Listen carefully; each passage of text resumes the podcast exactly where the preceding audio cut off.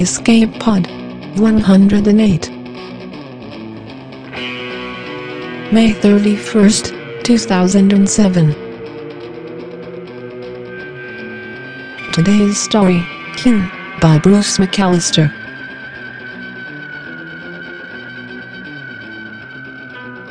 Hello and welcome to Escape Pod.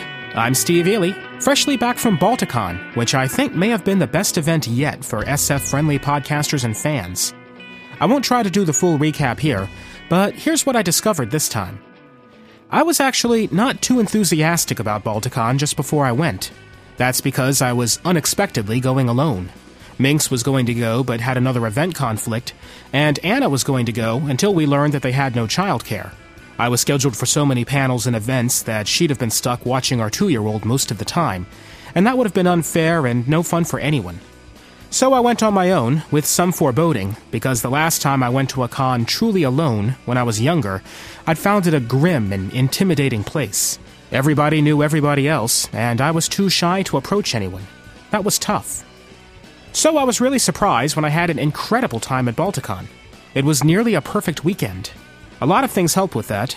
One is that I'm not really shy anymore, or at least I can fake it well enough so that nobody would ever think I am. Another was having a schedule, things to participate in, ways to be part of the action.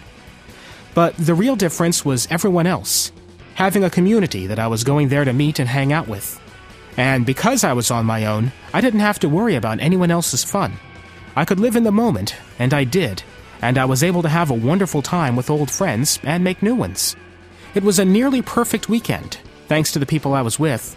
I didn't really feel alone the entire weekend. I don't think this applies to just me. I think anyone who goes to a con alone can have this sort of fun if you decide to. At least fake not being shy, find things to get involved with, and look for a community who enjoys what you do. I mostly hung out with podcasters this time, and I found that they're universally friendly and don't hesitate to open up to new people. But, you know, I've heard the same thing about costumers, and filkers, and gamers, and every other group at an SF convention. If you let yourself have fun, you'll find your people, and then you're not alone. Our story this week is about a more urgent reason to form a bond with someone different. We present the fourth of our 2007 Hugo nominees, Kin, by Bruce McAllister. Mr. McAllister lives in California. In addition to his extensive fiction credits, he's also a science writer, a screenwriter, a literary consultant and writing coach, and an agent finder for authors and screenplay writers. I'm guessing he's not shy either. This story first appeared in Asimov's in April 2006, and will be appearing again in Mr. McAllister's collection, The Girl Who Loved Animals and Other Stories, from Golden Griffin Press in October.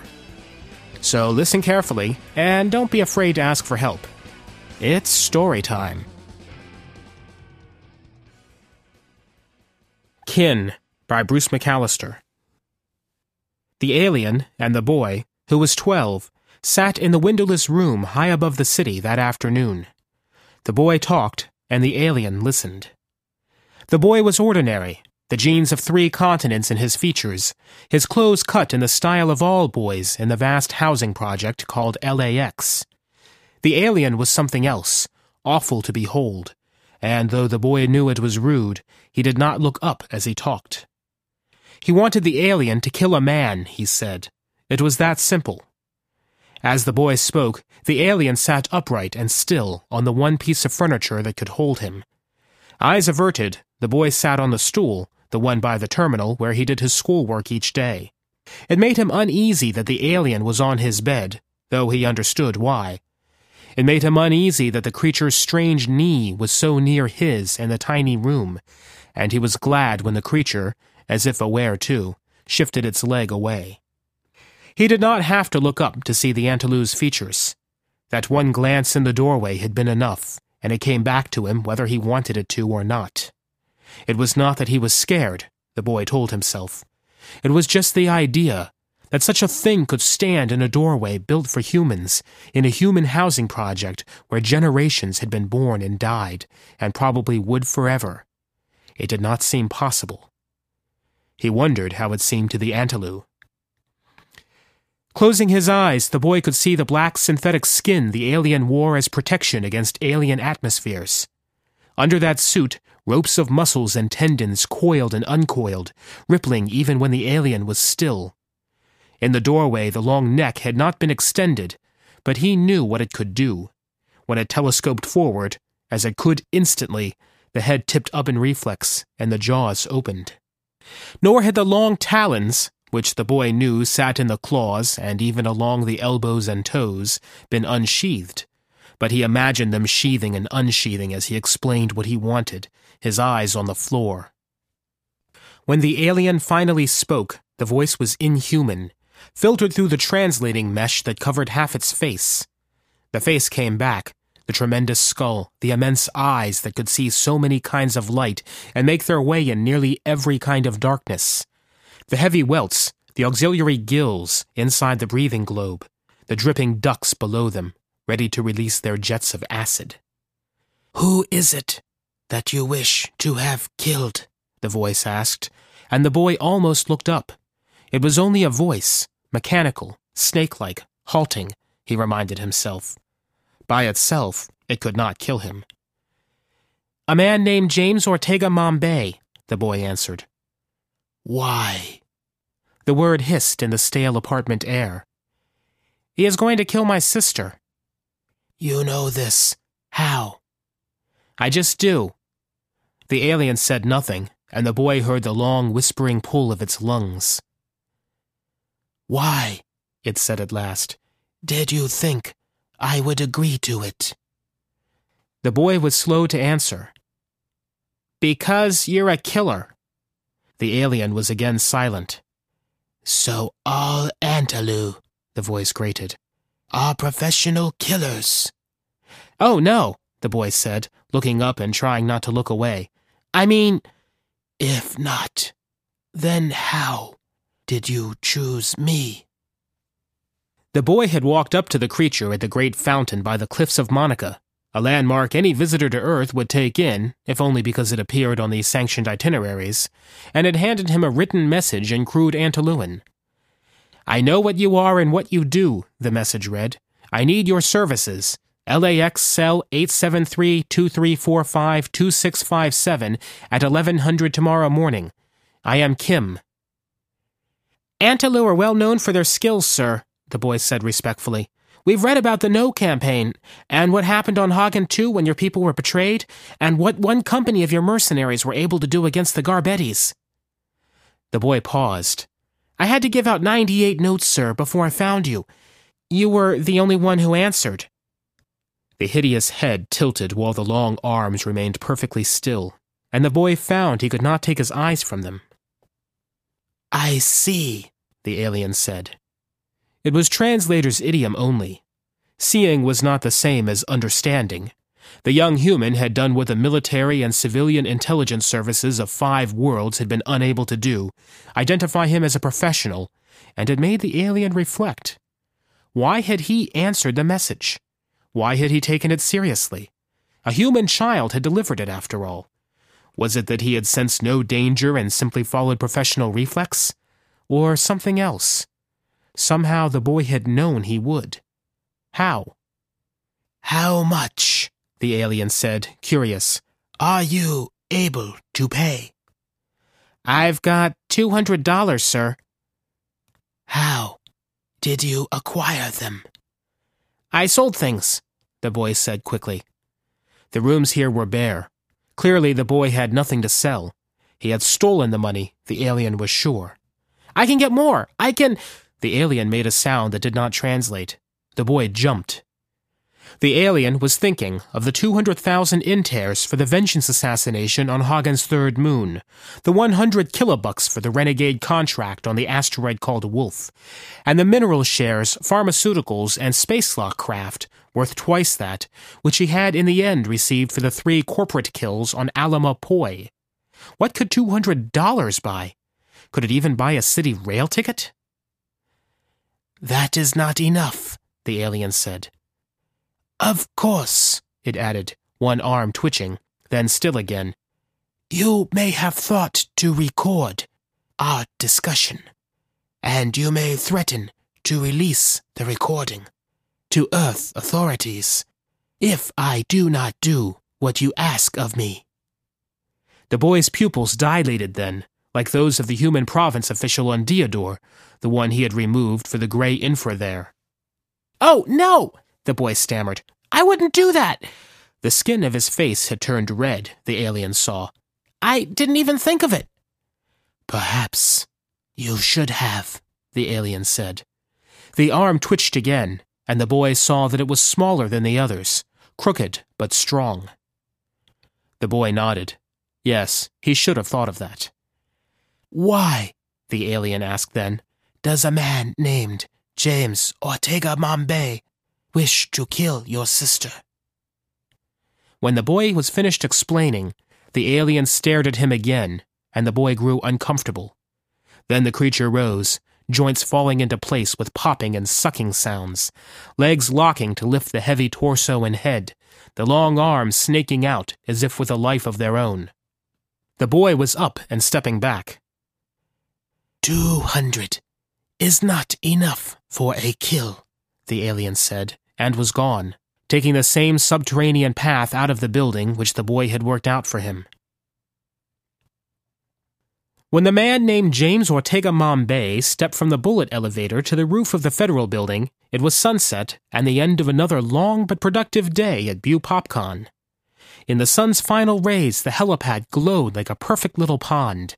Not the chaos of the Pacific Ocean in the distance, and even the mugginess couldn't ruin the scene.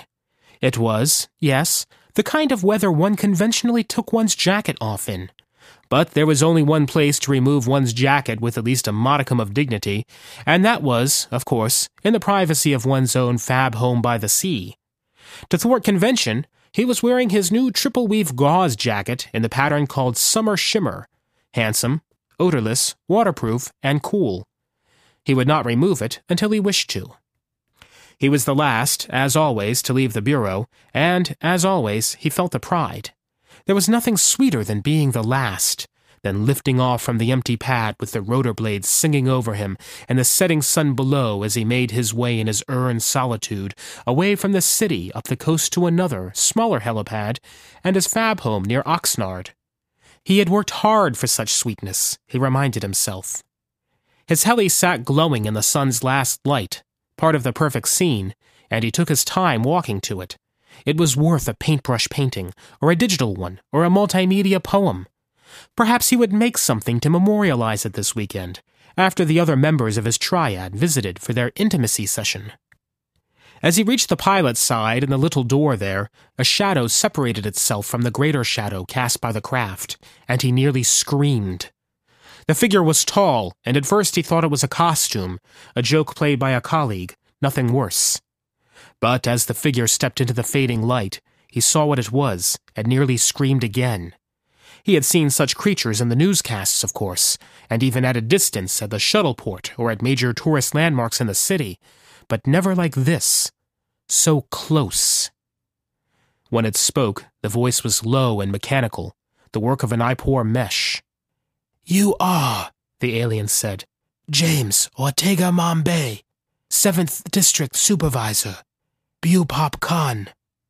Ortega Mambay considered denying it, but did not. He knew the reputation of the Antalou as well as anyone did. He knew the uses to which his own race, not to mention the other 4 races mankind had met among the stars, had put them. The Antalou did not strike him as creatures one lied to without risk. "Yes, I am. I am Ortega Mambay." "My own name," the Antalou said, "does not matter, Ortega Mambay. You know what I am. What matters is that you have decreed the pregnancy of Linda Toki Yatsen illegal. You have ordered the unborn female sibling of the boy Kim Toki Yatsen aborted. Is this true?" The alien waited. "It may be," the man said, fumbling.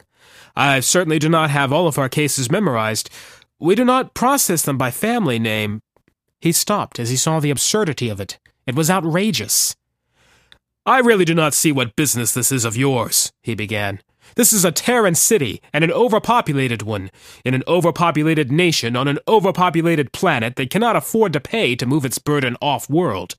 We are faced with a problem, and one we are quite happy solving by ourselves.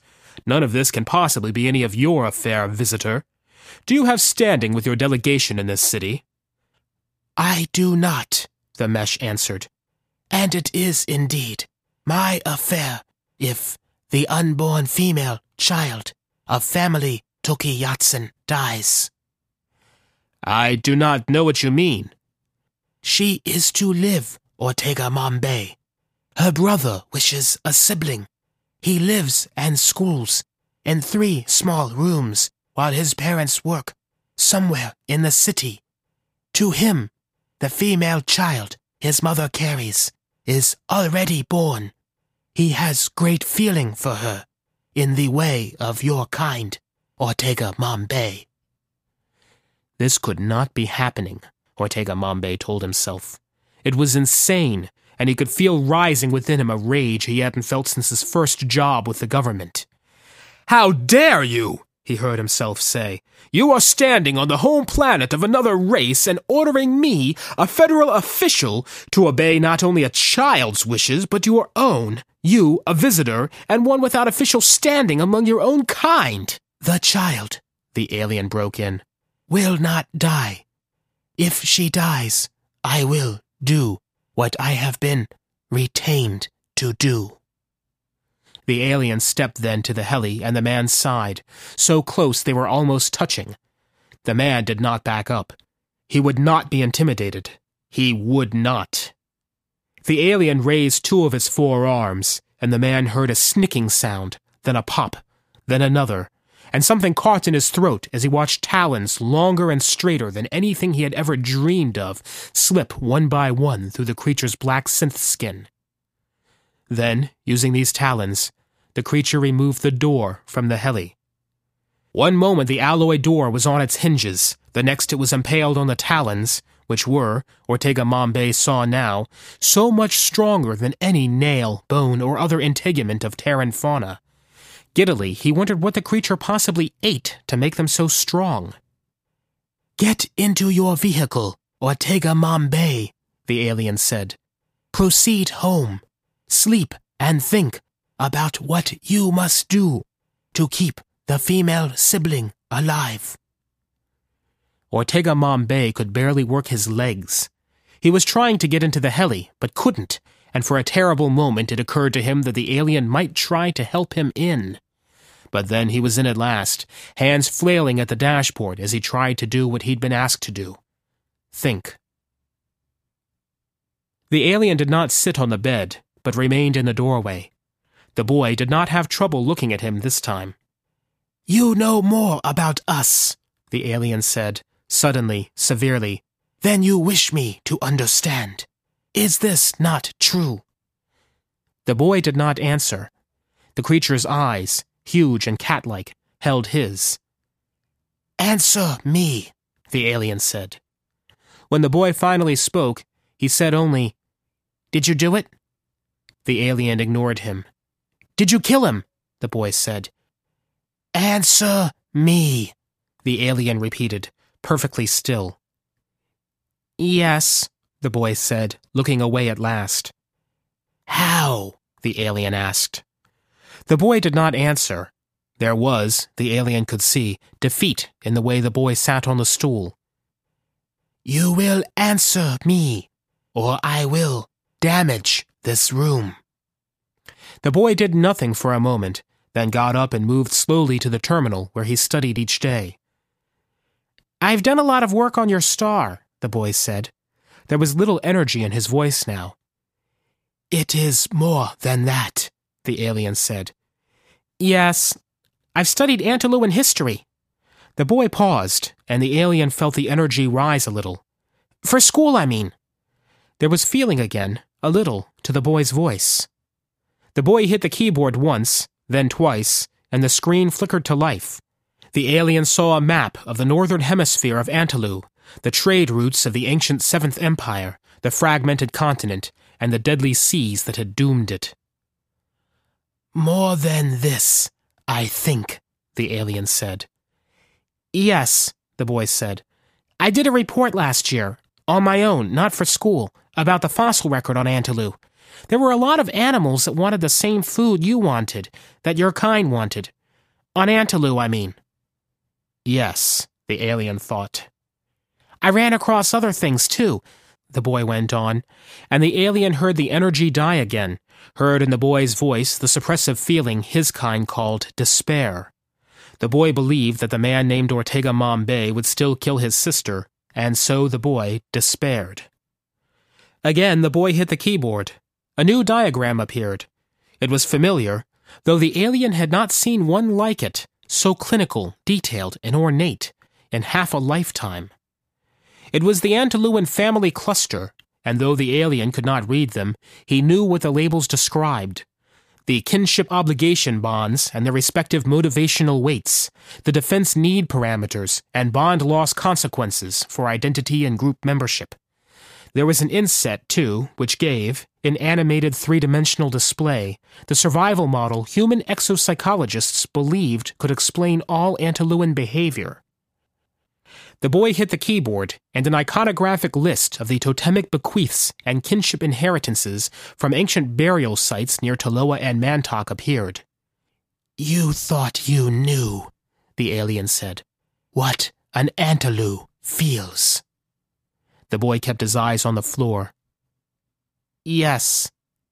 The alien did not speak for a moment, but when he did, it was to say, You were not wrong, Tuki Yatsen. The boy looked up, not understanding. Your sister will live, the Antalou said. The boy blinked, but did not believe it. What I say is true, the alien said. The alien watched as the boy's body began to straighten, as energy, no longer suppressed in despair, moved through it. It was done, the alien explained, without the killing, which neither you nor I could afford. They will let her live? Yes. You're sure? I do not lie about the work I do. The boy was staring at the alien. I will give you the money, he said. No, the alien said. That will not be necessary. The boy stared for another moment, and then, strangely, began to move. The alien watched curiously. The boy was making himself step toward him, though why he would do this the alien did not know. It was a human custom, perhaps, a sentimentality, and the boy, though afraid, thought he must offer it. When the boy reached the alien, he put out an unsteady hand, touched the Antalou's shoulder lightly, once, twice, and then, remarkably, drew his hand down the alien's damaged arm. The alien was astonished. It was an Antalouan gesture, this touch. This is no ordinary boy, the alien thought. It was not simply the boy's intelligence, however one might measure it, or his understanding of the Antalou. It was something else, something the alien recognized, something any killer needs. The Antalouan gesture the boy had used meant obligation to blood, though it lacked the slow unsheathing of the damor. The boy had chosen well. Thank you, the boy was saying, and the alien knew he had rehearsed both the touch and the words. It had filled the boy with great fear, the thought of it, but he had rehearsed until fear no longer ruled him. As the boy stepped back, shaking now and unable to stop it, he said, Do you have a family cluster still? I do not, the alien answered, not surprised by the question. The boy no longer surprised him. It was a decision made without regrets. Many Antalou have made it. My work prevents it. You understand. The boy nodded, a gesture which meant that he did. And then the boy said it. What is it like to kill? It was, the alien knew, the question the boy had most wanted to ask. There was excitement in the voice, but still no fear. When the alien answered, it was to say simply, It is both more and less than what one imagines it will be. The boy named Kim Tookie Yatsen stood in the doorway of the small room where he slept and schooled, and listened as the man spoke to his mother and father.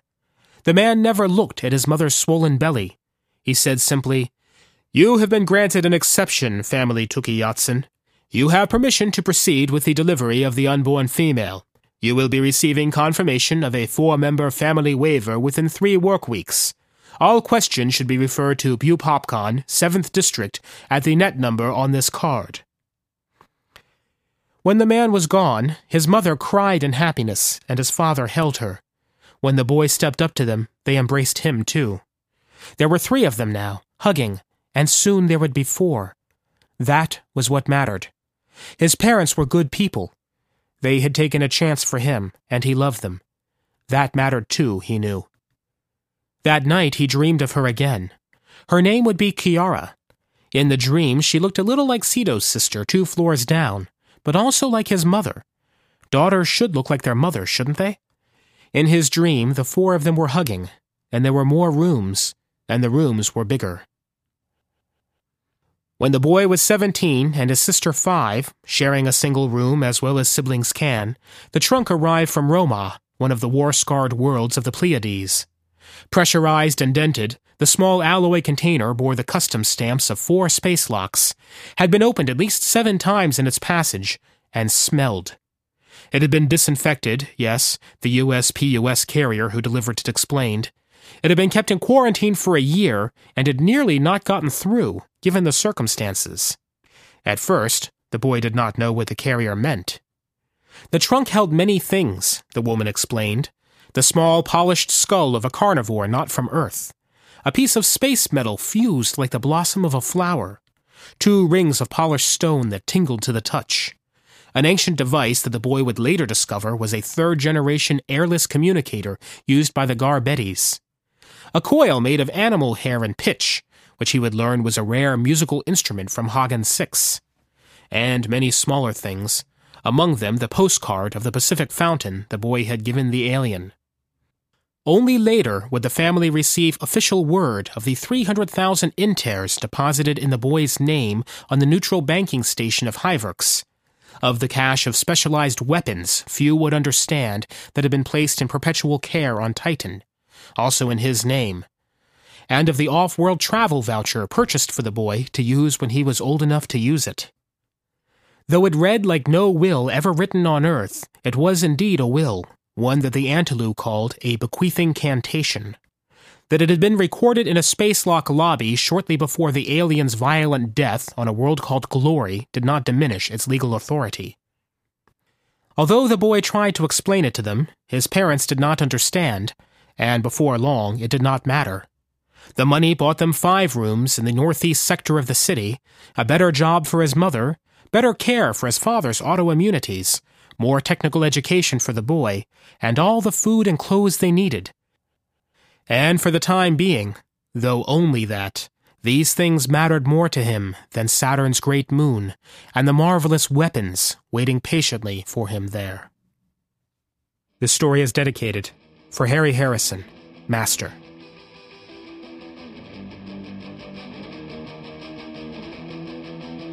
And that was our story.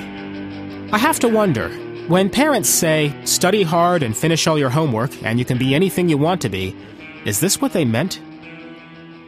Our feedback this week is for Tim Pratt's alternate universe cinemaphile love story, Impossible Dreams. I believe this is the closest any Escape Pod episode has ever come to universal acclamation.